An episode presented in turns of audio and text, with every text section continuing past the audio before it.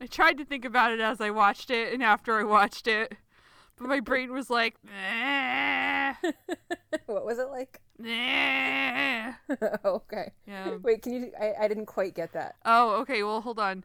Nah. Oh, okay. I see. Got it. I got it that time. Yeah. I'm very clear in my language.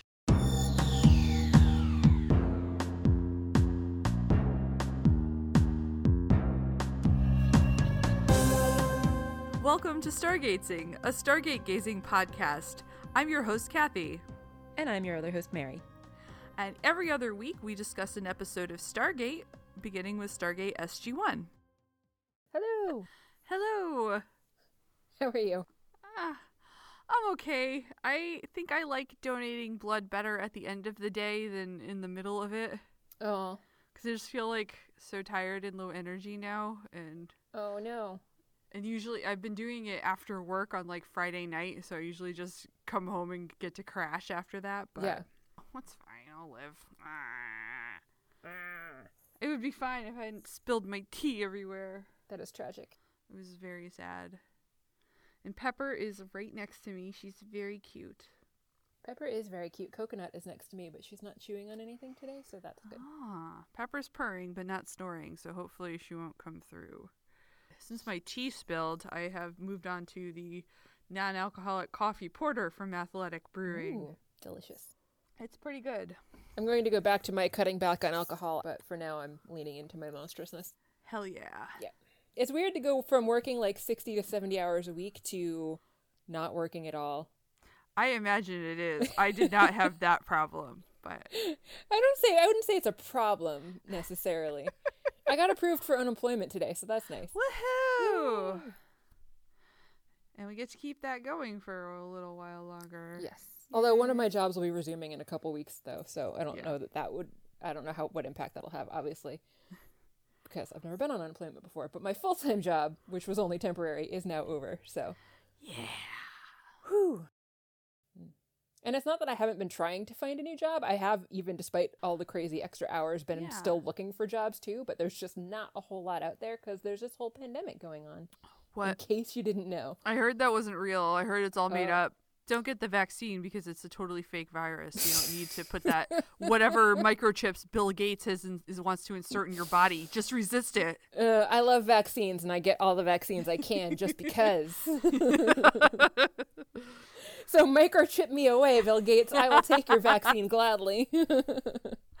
I'd get more vaccines if I didn't have to pay for some of them. oh, that's fair. I've actually Well, had like- a bunch of extra vaccines because of various travels and spending a little bit of time doing some clinical hours in an ER way back in college and Yeah. stuff like that. So I've had I've had a good number of extra vaccines, and I still uh, I'm still not dead.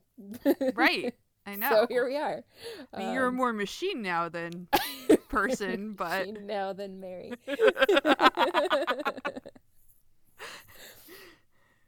but you were already twisted and evil, so This is yeah, that's very true. That had nothing to do with the vaccines. Although I don't know, my mom did give me vaccines when I was a kid, so maybe that is why. uh oh, uh oh. Thank you, mom. My mom listens now. Speaking of my mom, Yay! so hi to our new VIP listener, my mom. Hi, Mary's mom. I love you.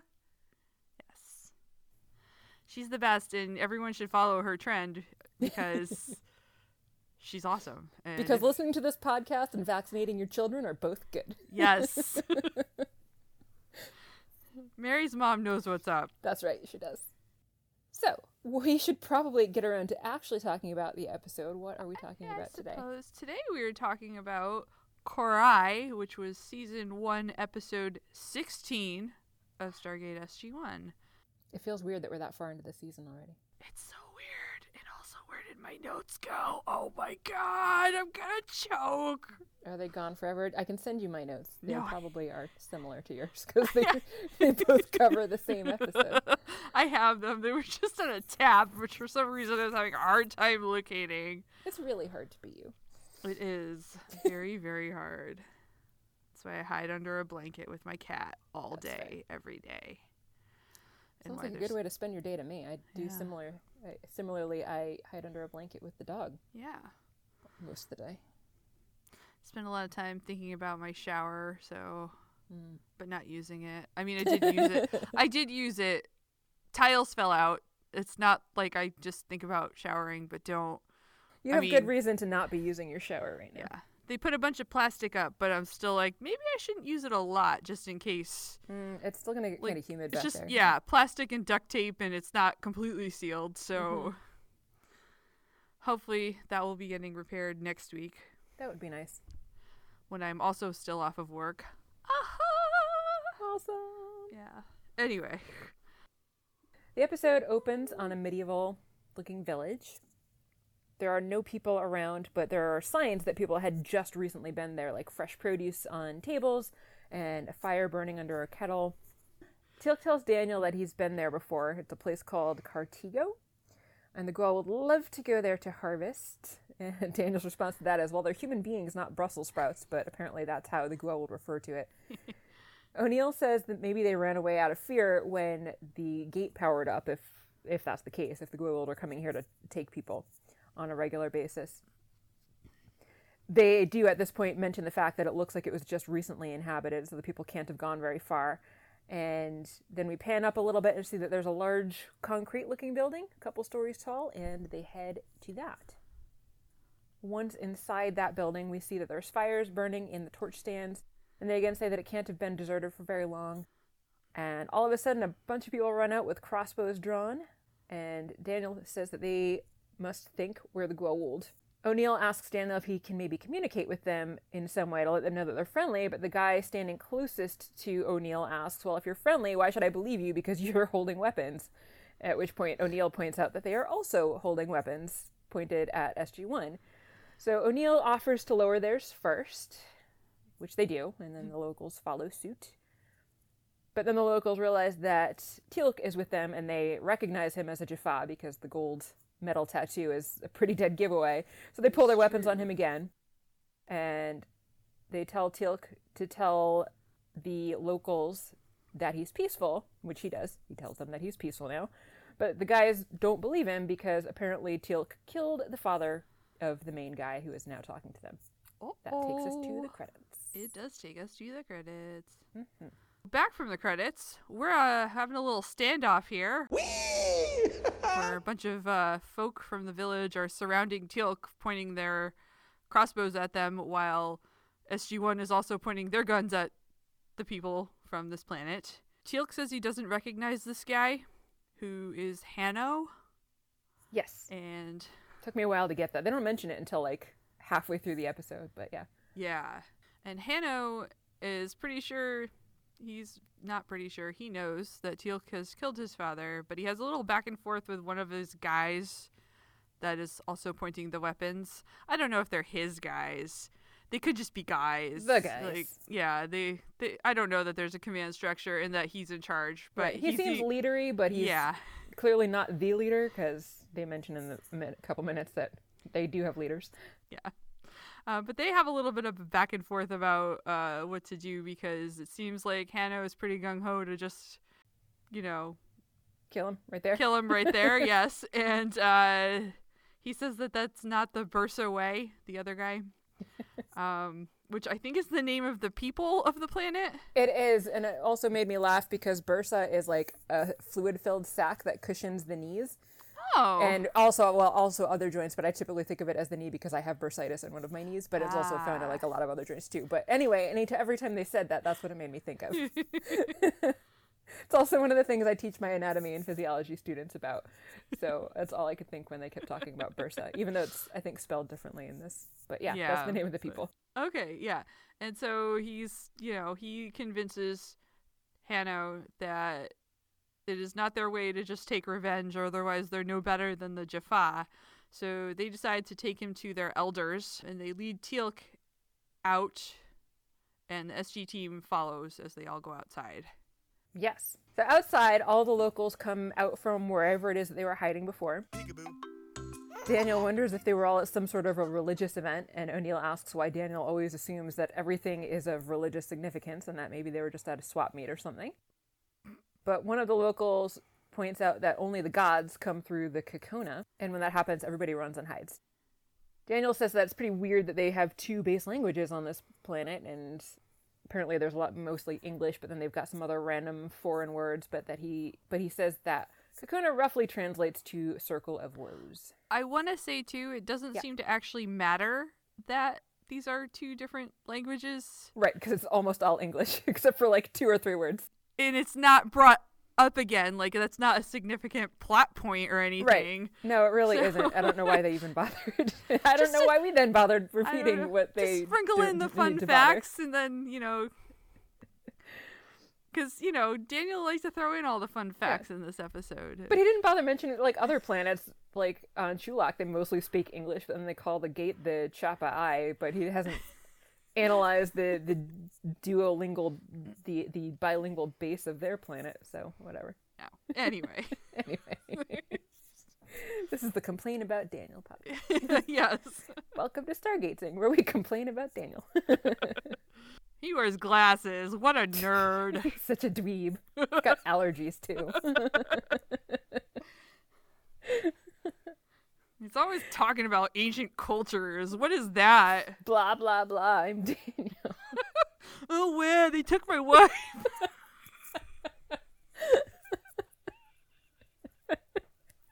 I mean, that's a legitimate complaint. Yes.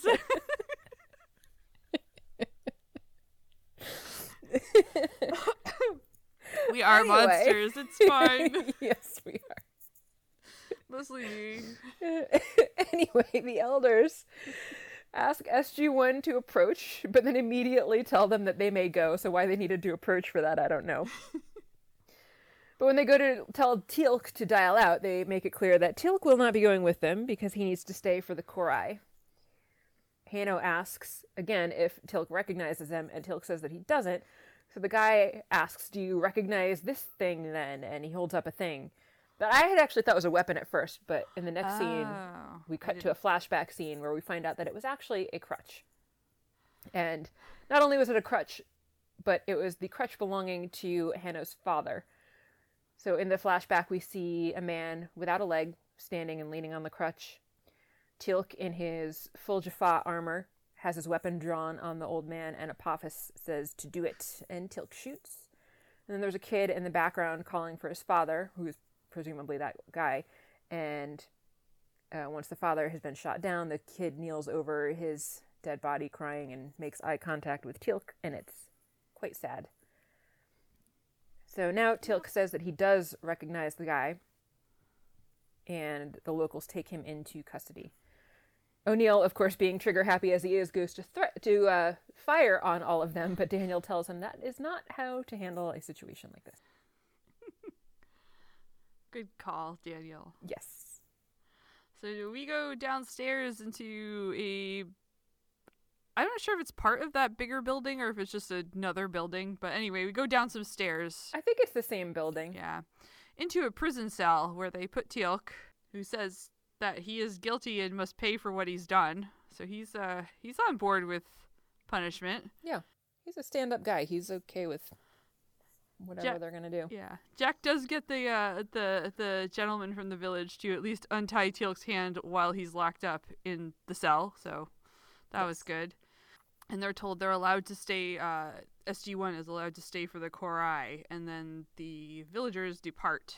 Jack is making a plan to break Teal'c out and Daniel is not for it. And Teal'c is also against the plan. And he will refuse to go. He says it will disrespect the Byrsa if he does leave. And Daniel agrees. Jack's like, they might want to kill you, Teal'c. And Daniel's like, it might just be a trial, near as I can figure. And Jack's like, yeah, I don't know. What if it's beheading? And Teal'c says he refuses to run. That was really boring. Sorry. it's fine. I'm like, oh, that's what happened. that is that is what happened. A little bit later in the dungeon, a handful of women come down and kneel before Teal'c, where he is in his cage. SG1 asks why they're there, and the main lady, who I don't think we ever learn her name, says that she's been chosen to be Teal'c's voice and must witness his PKV. Sam asks what that is, and basically it essentially translates to his confession. So O'Neill asks why no one has considered the fact that he might not actually be guilty. So the lady responds that, well, if he wasn't guilty, then there wouldn't need to be a Korai. And so O'Neill Ooh. then kneels down next to her and is very condescending when he asks her whatever happened to innocent until proven guilty. And she has, of course, no idea what he's talking about because they're not in America. But don't And- worry. Yeah. so Daniel does explain that historically most societies have actually run on the opposite premise that you're guilty until proven innocent. O'Neill says that these women aren't going to hear any PKV and that he will be Teal'c's voice.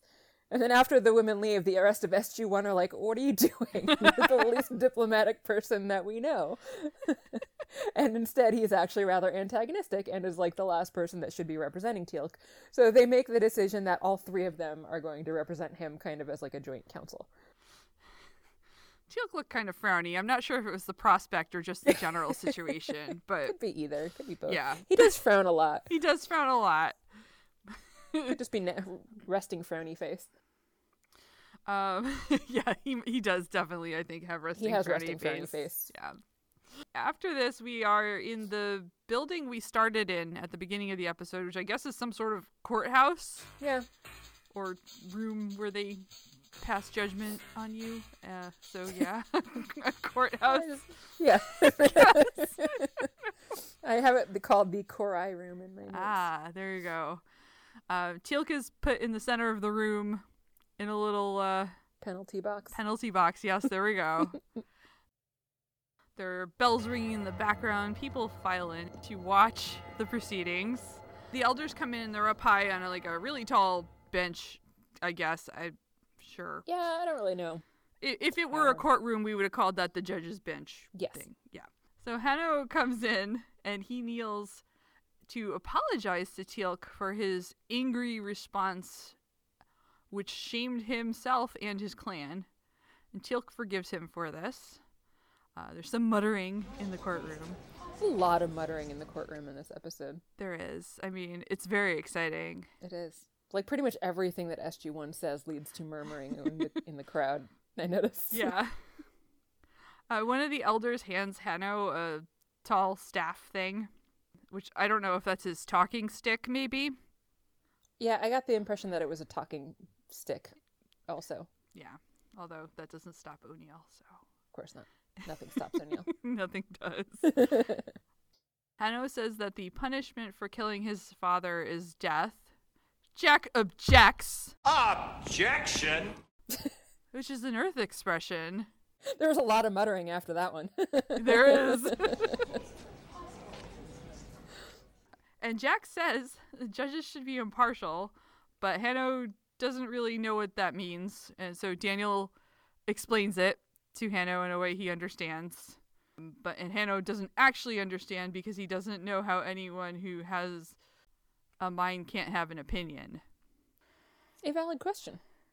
Yeah, no, it's totally valid. Jack asks for someone else to be in control of the Cor-ai and gasps erupt from the crowd. But it is explained to Jack that the person who has suffered understands the pain that has been inflicted. Is that did I say that right? Uh, I was Yeah. drinking my beer and not listening.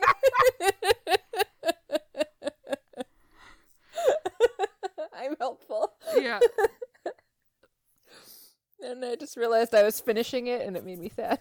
Aw. Do you need to get another one? No.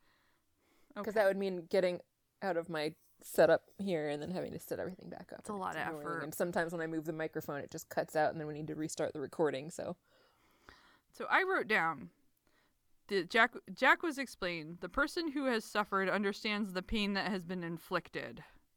Does Yeah. that sound right? Yeah. Okay. Yeah, and what they said. so you know, naturally, who else can say what the punishment can be? Is their Right. argument, and she denies Jack's request.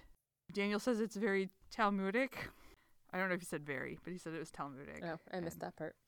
um, Jack tells him to can it. Uh, so they go, they move on, and Teal'c uh, says he remembers Hanno, and over Jack's objection, says he did indeed kill his dad.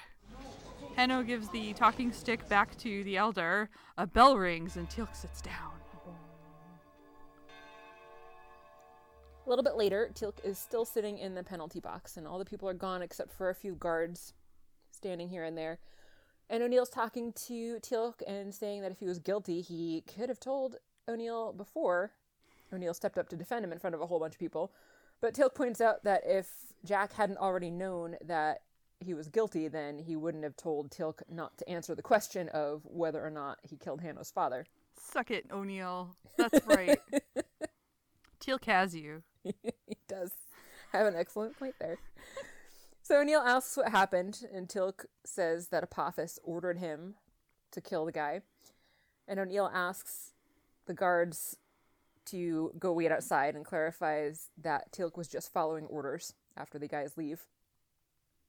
Teal'c says Hanno's father died by his hand, regardless of whether it was an order or not, and so if the penalty for that is death, then death is what he deserves.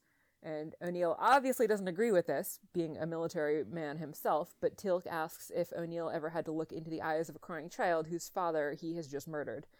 And O'Neill's like, well, not exactly, no.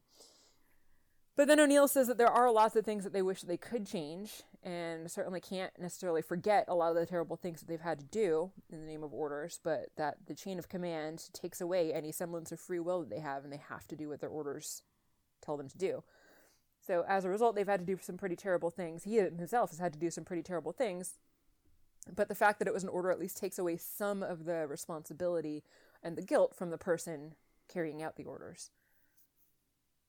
Teal'c says, So you're basically just saying that this was all Apophis' fault. And O'Neill's like, Yeah, exactly what I'm saying. But Teal'c very strongly disagrees with that.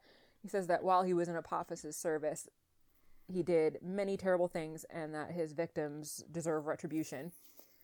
And O'Neill started getting angry at this point. It's like, well, let's just focus on this one case rather than all of those other cases. But Teal'c says that this one case, to him, anyway, represents the many cases that, that can't ever be tried. And O'Neill says, well, it shouldn't, and tells Teal'c that it seems almost like he has a death wish. But Teal'c says that when he looks into Hanno's eyes, he sees the horror on the faces of, of many others whose loved ones he's killed, and worse yet, he sees the look on the faces of people who are suddenly realizing that they're about to die by Teal'c's hand. And Hanno's father was neither the first nor the last of the many lives that he's taken. And he says he's done far worse than just taking a life here and there. And he can't give all of them retribution, but at the very least, he can give retribution in this one instance, and he will not run. O'Neill says that this is completely unacceptable, and he's going to keep Teal'c alive whether Teal'c likes it or not. At this point, the bell rings. Crowd comes back in, as do Sam and Daniel, who were apparently hanging out outside somewhere. Yeah, I thought that they were a team. Why wasn't the team there working on this? Yeah, that's a good question. I was also wondering why they weren't in there, but they weren't. don't know. Back in session, I guess, whatever this ceremony Cor-ai is, Jack is asking Daniel questions about what happened to Sha're. So they go through the story of what happened to Sha're. You know, they were all captured, and Teal'c chose her out of the crowd to become a host, and Daniel eventually forgave him for that, or at least realized that was the old Teal'c and not this new Teal'c. Teal'c 2.0. Teal'c 2.0. That other one was like Teal'c 1.5.1 or something. Yeah. he continues to defend Teal'c and say that if Teal'c could, he would help get Sha're back, uh, that Teal'c is his friend. And then Sam gets a turn questioning Teal'c about his turn from, from the dark side to the light side from his time with Apophis. So she questions him about his decision and she is highlighting that this was a huge risk for Teal'c, um, and that she says he's very modest when he talks about what he's done and the big risk and big change, and that he's got a family, and she asks him if he's going to see his family ever again, and Teal'c says that that is unlikely. Outside, we see Daniel walking through the village and he finds the woman that was supposed to be Teal'c's representative or lawyer, essentially.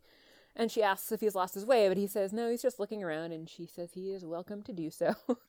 then Daniel says, You, have, a very lovely existence. which just seems like a really weird compliment. to That me. is weird. so she's like, thanks. It would be better if it weren't for the Goa'uld and the Jaffa, but I guess you're right. And so Daniel mentions that he can't figure out where everyone lives because there don't seem to be any homes or houses anywhere. And she's like, "Well, then we live here." She didn't really quite understand what he was getting at, and he explains that he doesn't. He was trying to figure out where they sleep and take shelter. So she tells him that they sleep in the hiding, and that they have many caves and shelters hidden all over the forest, so that when the gate powers up, they flee in all directions and disappear. And Daniel says, So they only catch the slowest among you then? And the woman says, Well, no, we don't leave anyone behind. We all go, or none of us do. Whew. Hmm. Daniel, armed with this new information, runs down the stairs to the prison cell and says he has a way to help Teal'c. He then asks Teal'c to explain what happened that day he killed Hanno's father in detail, rather than giving the Reader's Digest version, Yes.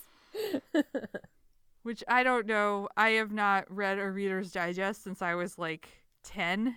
Yeah. So I'm not sure what he means by that. I don't remember. I used to read it all the time. My parents Yeah. subscribed to it, so I used to read it then. But yeah, it's been a long time. I wonder if that's still around. I have no idea. I think it is. Probably. Maybe. Maybe. Do you think they still print it? Are print magazines still a thing? I guess those are still a thing. They are. They're just not as prevalent as they once were. I don't know. I subscribe to all of one magazine, and I only get the digital version. I get Connecticut Magazine because I donate money to NPR and I can't figure out how to make it stop coming in a print form. I get Runner's World and then forget to read it every month. I was doing that for a while too, and I just it's like I can't do this anymore. I'll forget about it, and then I'll read like the entire year in like two days, and then I'll forget about it again for another year. Connecticut Magazine even comes when I'm not actively donating to NPR, so I don't know. I think I'm just on their list and I just get it. I don't. awesome. Yeah, it's fine. Once in a while, I read their restaurant lists.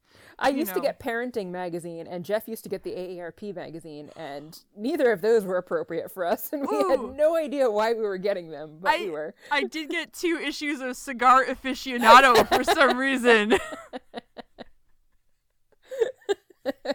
There's one thing I know about you: it's how much you love smoke and smoking, and everything to do with all things tobacco and uh, other smoky things related. Yep. Yeah, they you. nailed that one. sure did. So we get a flashback while Teal'c describes the story to Daniel. So they have a the Jaffa have captured a group of people in the hall for Apophis to choose some hosts from. We should specify that this is the flashback. Sorry, yes, Here. this is the we're in the flashback now. Sorry. Apophis orders Teal'c to kill one of the prisoners, and Teal'c kind of watches people struggling and with the guards, and he seems to hesitate. And Apophis then tells him he will kill all of them if Teal'c doesn't kill one of them. So Teal'c pops open his snake helmet and raises his weapon. Can he not shoot it with it closed? I'm not sure why. They they can. We see them firing Yeah. with them closed all the time. I don't know. I think they want to just show us Teal'c's humanity in this moment, and That's that fair. yeah, His Jaffanity. Jaffanity. well, if he was really Jaffanity, if it was Jaffanity, then it would be evil. Teal'c spots the the man with the one leg and the crutch standing there apart from everyone else with his hand outstretched towards Teal'c. Which I'm not sure if that was a please don't kill me or I'm not sure what he was trying to convey with his outstretched arm. He had a pretty pleading expression on his face, Yeah. and my impression was that he was begging to be the one chosen to That's- die I to save everyone else. Trying to figure out if that's what he was saying. That w- but- yeah, yeah. He doesn't actually say anything, but that was my impression. But at least nobody Teal'c did not infer that, or at least he doesn't say he inferred that, which I I, would think felt that he'd be like trying to shield himself if he was pleading for his life, maybe, or like pleading to be saved. I, I don't know. I think that yeah. he might make a different gesture. Well, Teal'c kills him. Yeah, So Yeah. Yeah. sure does. a child screaming and pops out of the, the the chaotic crowd to find his father dead. And then he looks up at Teal'c with tears streaming down his face and a look of anger. I felt very sad for the kid. It was very sad. Yeah. Teal'c then tells them that Apophis chose several of the women and then let the rest of them go without killing them. Yes. Daniel and Sam think that this flashback gives a good defense, not the flashback itself, because that would be strange to be like, be I present this evidence of a flashback. but the information they gathered from the flashback information that was redundant It's fine. can be used to help Teal'c. Jack disagrees and calls this a kangaroo court, and he's planning he's going to take Sam back to the SGC for reinforcements. He doesn't want to hurt anybody, but he wants to bring enough firepower to scare the crap out of them so that they'll just let Teal'c go. Yep. And he's going to do it whether Teal'c likes it or not. Yep. Teal'c again does say that he will not run, but O'Neill's like, yeah, I don't care. You're coming with us anyway. yeah. Actually, he literally says that he's going to come with them whether or not O'Neill has to knock him out and carry him himself. yep. So anyway, back on Earth, Sam and Jack are greeted by Hammond at the gate, and Hammond asks where the rest of the team are. And O'Neill says, "There's no time to explain, but we need a combat unit organized ASAP." And Hammond tells some random guy, "Do it." And now fill me in. Back in the Cor-ai room, the trial has resumed, and Daniel is saying that by killing that man, meaning Hanno's father, Teal'c saved the lives of the rest of the villagers, and he even saved Hanno himself. And Teal'c is like, Yeah, I guess that's true. Daniel says, Can you be sure he really would have killed everyone else? And Teal'c says he's seen him do it enough times to know that he would have. Daniel points out that even though Teal'c was faced with a really terrible decision, he chose the lesser of two evils. Hannah says he chose to kill a man that couldn't run away, and that's not heroic, that's just cowardly and evil. But Daniel says that he was told that the only defense against the Goa'uld is the ability to run and hide, and asks if that's true. And Hanno says that when the lights appear, we flee to our hiding places. Yes, that's true. So Daniel points out the fact that you need to be able to move pretty quickly in order for that to happen, right? And of course, Hanos is like, yeah, we need to be able to run quickly. So Daniel says, well, Teal'c, did you know that back then? And apparently he did. Teal'c says that they were difficult to locate whenever they came to this planet and seemed to be able to vanish into the forest as quickly as a flock of birds. So then Daniel asks Hanos how fast his father would have been able to move, and Hanos is like, well, it doesn't matter. He never would have been left behind anyway. So Daniel points out that while your group was only as fast as its slowest member, and we see one of the elders looking very contemplative at this mention of the fact that he would have really been slowing everyone else down and putting them at risk. Daniel asks Teal'c why he chose Hanno's father, and Teal'c says that he saw the injury and knew that if he took out just that one injured person, the rest of the group would be able to move more quickly and possibly even be able to evade the Jaffa and the Goa'uld the next time that they came. The crowd reacts again. But Hanos gets really angry at this, which is understandable. Yeah. I I don't blame him. I don't blame him. This is a, I found this argument super gross. I mean, I know what he's doing and I understand, but I just like being like, "Yes, let's kill the crippled and then we'll be stronger and it'll be great." Right. It's just a gross thing in general. yeah. So, yeah, it's a tough argument yeah. for sure. And I said crippled, I, the man with one leg. I Yeah. But yeah, I get it, but it just it was squicky. Yes, agreed. Daniel says you made a decision. You chose to kill one that day in order to save many lives later. And there's more murmurs, and Teal'c confirms that that is correct. Daniel addresses the crowd and says that if he hadn't made that choice, then many of them might not even be alive today. And Hanos says that he doesn't really understand why any of this is relevant. And Daniel says that Teal'c is a good man now and an integral part of an effort to fight the Goa'uld, and asks that they spare his life. And Hanno says, Well, you keep saying he's a changed man and use this example of him firing on his own men. This is so much dialogue. It's so much dialogue. Yeah. So talky, but I feel like you can't really leave a whole lot of it out either. Yeah, I like this this scene in general like is super long in my notes because Yeah. yeah, it's Same just here. Daniel said, and then Hanno said, and then Daniel said, and then Hanno said. you could change it to Daniel was like and then Hannah was like and then they were like ah! Hanno says that they keep arguing that he's a changed man, but if he was willing to fight on his own people, why didn't he do that sooner instead of killing his father? Why didn't he fire on the other guards then instead of waiting? And Daniel tries to argue that it wouldn't have done any good if he'd fired on him then, but Hannah said, well, my father might have been alive, so that would have been something good that came out of that. But Daniel tries to argue that he wouldn't necessarily, that Hannah's father would not necessarily have still been alive. And even if his father had survived that day, the Goa'uld might have sent even more soldiers back to exterminate the entire population. And Hannah asks, well, how did they know that? They didn't do it to your people. But Yeah. Daniel says they tried to. But yeah, what about the people on Chulak, though? I was wondering about during this whole scene. Where, like, yeah, that nobody wouldn't seemed to be worrying about them a whole lot. that wouldn't have uh, helped Daniel's argument at all. So we'll just leave that out for now. yeah, let's not talk about that part. Chulak. Chulak Schmulak.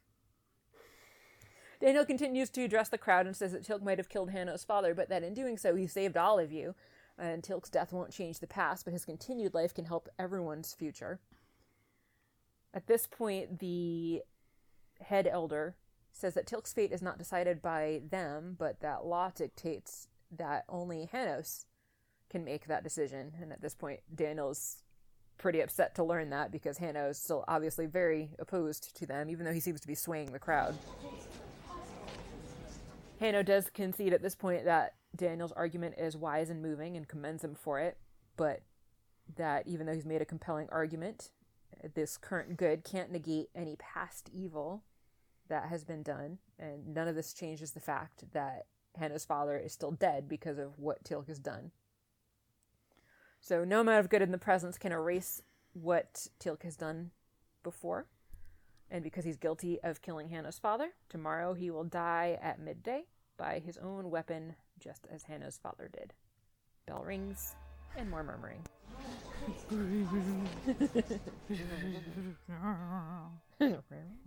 Conversation.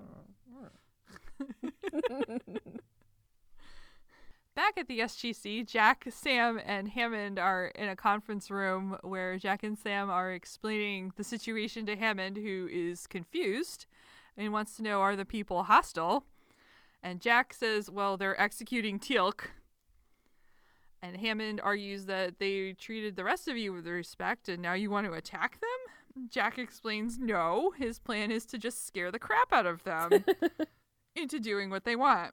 See, before Jack had said, well, there's no time to explain, just get the team. But then they obviously all took the time to explain anyway before the team was sent through. So I thought it was funny before when you, we were going through the scene of how Jack's like, we can't explain, just send them. But Well, no, maybe they- maybe he's using the assembly time to explain. yeah, I guess so. Yeah, maybe. then Hammond says, hilariously, that the United States is not in the business of interfering in the affairs of others. I actually laughed out loud for that one. I don't typically.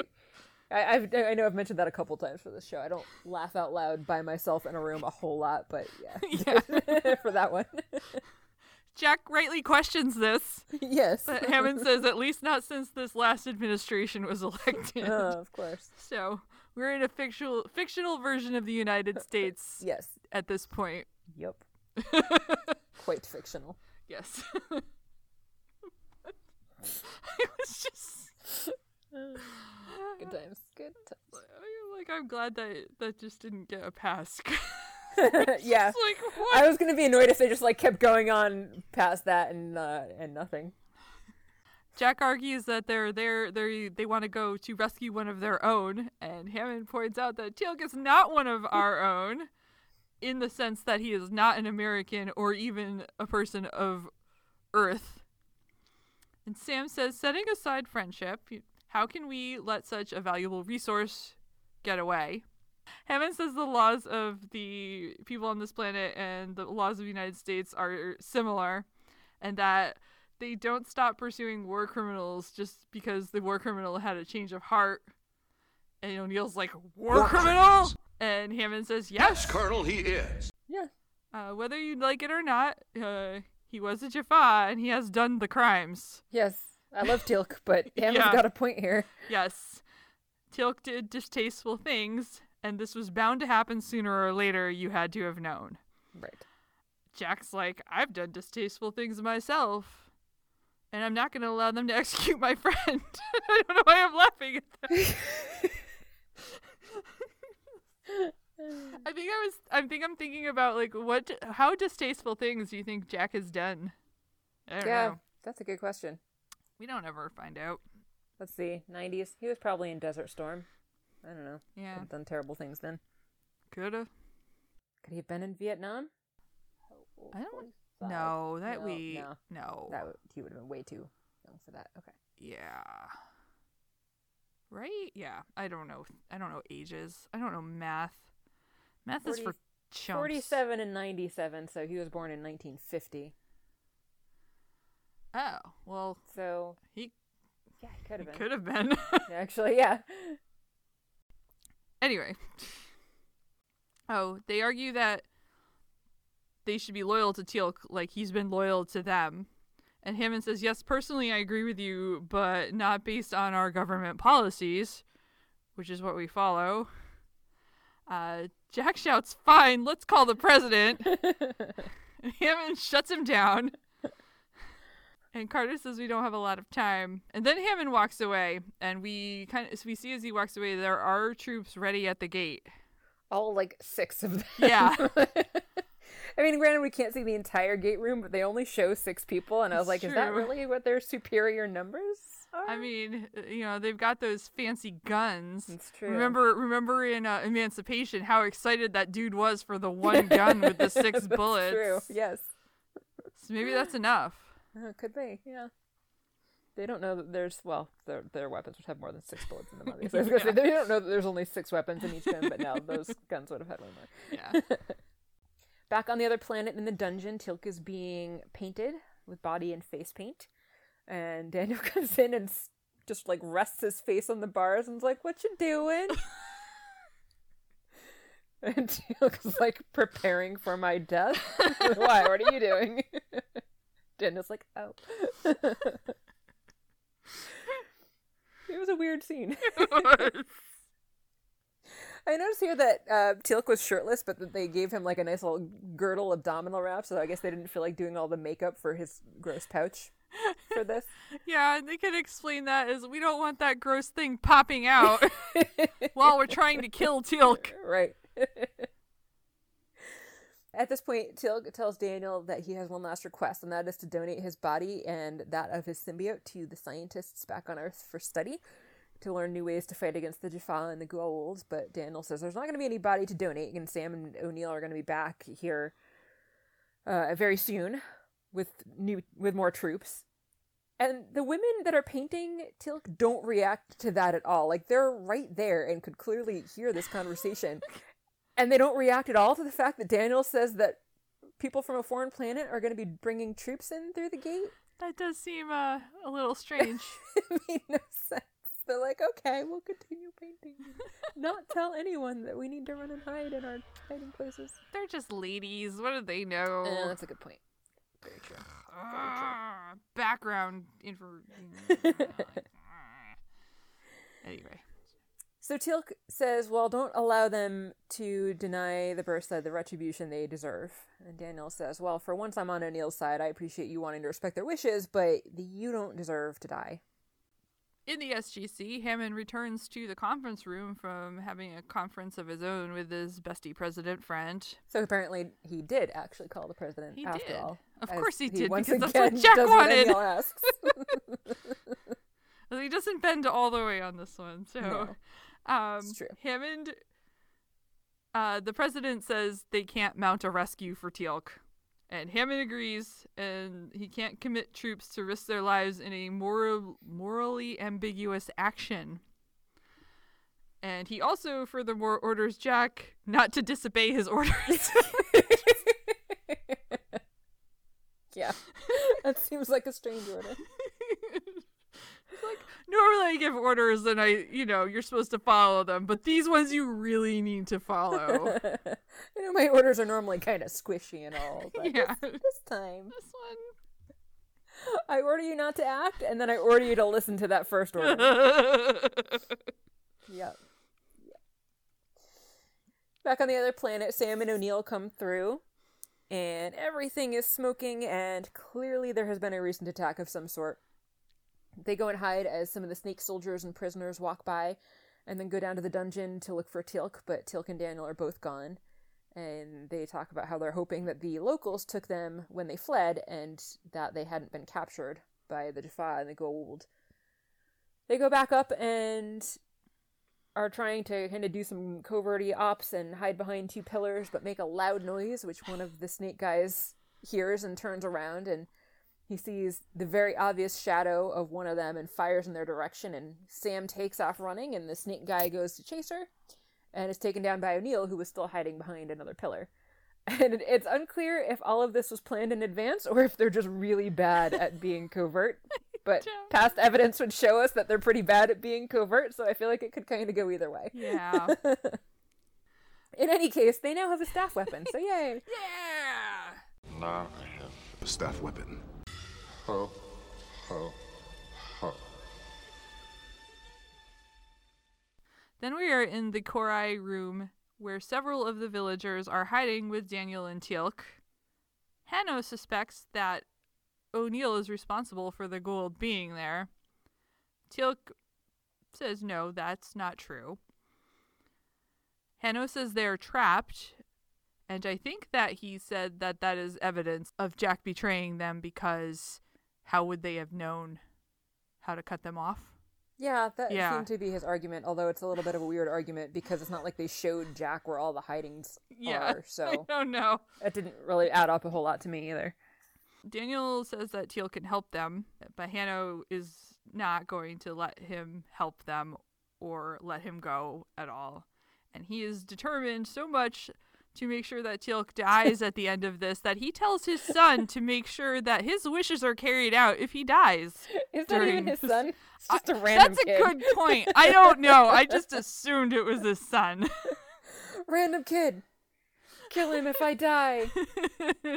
Bury me with my spite. That's true. This could have been any kid. I mean, I suppose we can't blame him for being spiteful, but Yeah. still was a pretty came across as pretty funny to me. There's more important things to worry about maybe right now. Right. Yeah. Unless he thinks they're all gonna die anyway, in which case, why not? Right. Back outside, Sam and Jack are watching the Jaffa and their prisoners, who are pretty much just standing around. And the locals run out, as they had just talked about doing, and the Jaffa fire on them. O'Neill takes them down. O'Neill takes the soldiers down, not the, not the locals. and Hanos gives them a nod in thanks, but this was a really bad plan on the part of the locals because they ran but instead of running for the woods like they said they were going to do, they said they were going to run for the woods and scatter to try to draw them away. But all they did was run to this like open little three sided hut where they would have easily been slaughtered. So that was a really terrible plan. Just not uh, thinking straight, man. Right. Back in the Cor-ai room, the snake soldiers come in, and Daniel tells Teal'c, "Don't let them see your face." But a soldier comes in and opens up his helmet, and of course, immediately recognizes Teal'c, and apparently it is Shak'l, who I did not recognize at all, even though it was the exact same actor as the last episode. But Yeah, I didn't pick up on him either, but he had like that little like weird metal uh kind of skin cap kind of thing that they yeah. Jaffa wear when they're like off duty in the other episode, I think. And here we can see that he's completely bald. And as we've already established, if there's even like the slightest change to someone's appearance, I can no longer recognize them. He's also half covered. Even when you take So- that snake helmet down, Yeah. I was like, you can't see his face very well. But Daniel would probably be more likely to recognize him than I am. So yeah, That's fair. Here we get a close up of Teal'c's bound hands and someone who I think was the kid that Hannes was talking to, but it's not really clear because we only see hands. Uh, somebody shoves a knife into Teal'c's hand and he immediately starts trying to cut away at the ropes. Teal'c tells Daniel to just go with the others who are being led away. Shak'l comes up and stands before Teal'c and tells Teal'c that with his death he's going to assure his own fate as First Prime. But before that can happen, Teal'c frees himself and stabs and kills Shak'l what? and a- apologizes. yeah. What a process. dummy, though. Like, don't take the time to glow. Just fucking kill Right, him. Just kill him. Don't. Yeah. You already know that Teal'c's badass, so Yeah. you should not have hesitated. That's on you, Shak'l. Really is.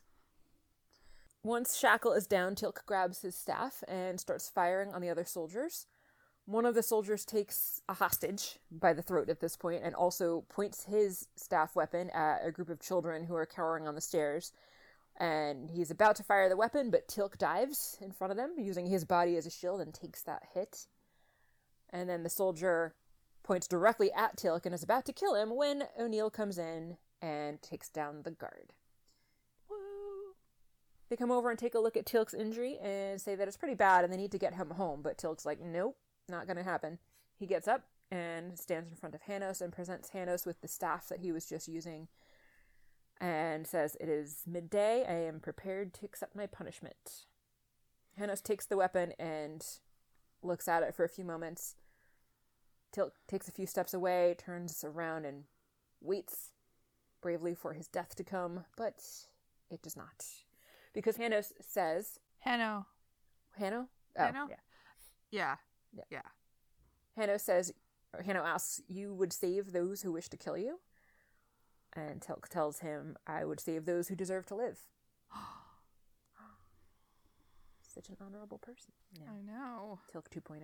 Not 1.5.1. No. That guy can go screw, but Teal'c 2.0 is great.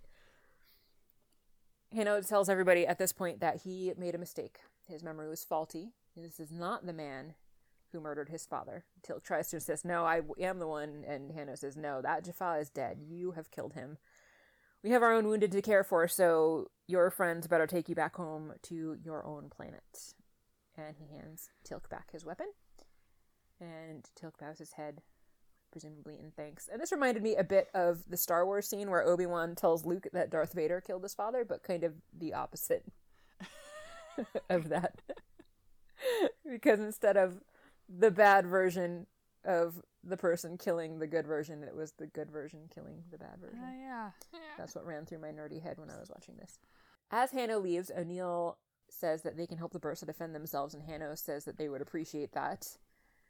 And then O'Neill goes up and puts his hand on Teal'c's shoulder, and they nod at each other, and Teal'c stares off in the middle distance as we fade out. And that's the end of the episode. What do you think that assistance would entail? Like, are they going to build them an iris? Yeah, that's a good question. they don't really say. Send them Other- guards? Weapons? like sending them guards, we like we don't we don't have a great track record of like fighting them in no. face to face, so sending guards there might not be the best idea. Yeah, I don't know. Maybe they have some tactical ideas or more hiding ideas. I don't know. An iris would probably be a good idea. How cost effective and labor intensive would that be? I don't know. Probably lots. Probably so. I mean, I agree that would be the ideal, but I'm just wondering from a practical standpoint. yeah. Well, and you know, the problem is now that the U.S. government doesn't get involved in the affairs of others. Yeah, so that's true. So, so they're not going to send anyone back to help anyway because we don't want to get involved in the affairs of others. Right, right. So Jack's just making promises he can't keep at this point. oh boy. Good times. Did you like the episode, Kathy? I did like the episode. I really liked the uh the multiple moral questions that have multiple viewpoints and none of them are 100% right, I think. Yeah. Or at least they can all be argued. Mm-hmm. So like Jack's like, you know, Jack's argument is he's a soldier who is following orders.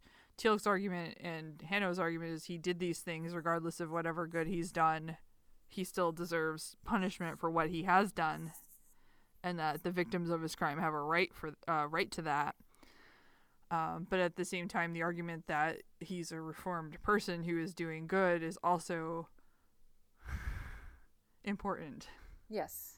I think it was an important episode to have. I think it was a good episode to have because I don't think you can have somebody who's supposedly done a whole bunch of terrible things and just kind of like brush all of that under the rug and then never mention it again. So I think it's actually important that they had an episode like this where they really address that at least in some way and give the audience an explanation for why and how they're able to look past that and why we should continue to care about him Yeah. as a character. Yeah, no, it was I I I liked all of it. I like I like I like living in gray areas, so this was nice. It's not like, yay, Teal'c's our friend. Yeah. He must live no matter what. Right. Fuck you guys. yeah. It was a tough episode for sure, but I found it to be I, I liked it. Me too. What are we watching next? What are we watching next? I have a list. Let me find it. Oh. Oh, here it is. Oh, shoot, but I have up the Wikipedia one, which always gives away the entire episode. Hold on, let me uh Let me pop open the Netflix here. Oh, open. Open faster. Our next episode is season 1, episode 17? Is that right? Don't know. Yes. You're the one that tracks Okay. those things. Uh, kind of. It's the 17th episode of season one called Enigma. The SG 1 team rescues a group of advanced aliens, but must risk court martial to prevent the aliens' technology from falling into the wrong hands. I'm sure it's fine. With Hammond around, they're never going to get court martialed. They're used to ignoring rules and orders all the time. Yeah. I can't remember this episode. Okay. Mm, I don't. I think I might know what it is, but I don't know for sure that I know what it is. That's helpful. If I read the spoilery uh, Wikipedia one, I'll know. But I'm gonna try going to this a little blind. A little blind. Yeah, that's fair. I like to be surprised. Yeah. Well, that's it for us today. Make sure that you subscribe to us on your podcatcher of choice. Our episodes come out every other Monday, and you can also find us on YouTube. Reviews and likes are greatly appreciated and help others to find the podcast as well. If you need to get in touch with us, you can reach us at stargatesing at gmail.com, or you can find us on Twitter. We are at stargatesing. You can like or share our page on Facebook, and you can join our Facebook group. You can also find us on patreon.com slash stargatesing if you're feeling generous. Any donations over there help to cover our production costs and get you access to special donor episodes, and eventually we'll be doing an early release feed as well. And last but not least, you can check out our website at stargatesing.space. I am Mary, I'm Kathy. and you've been listening to Stargatesing. The end. The end.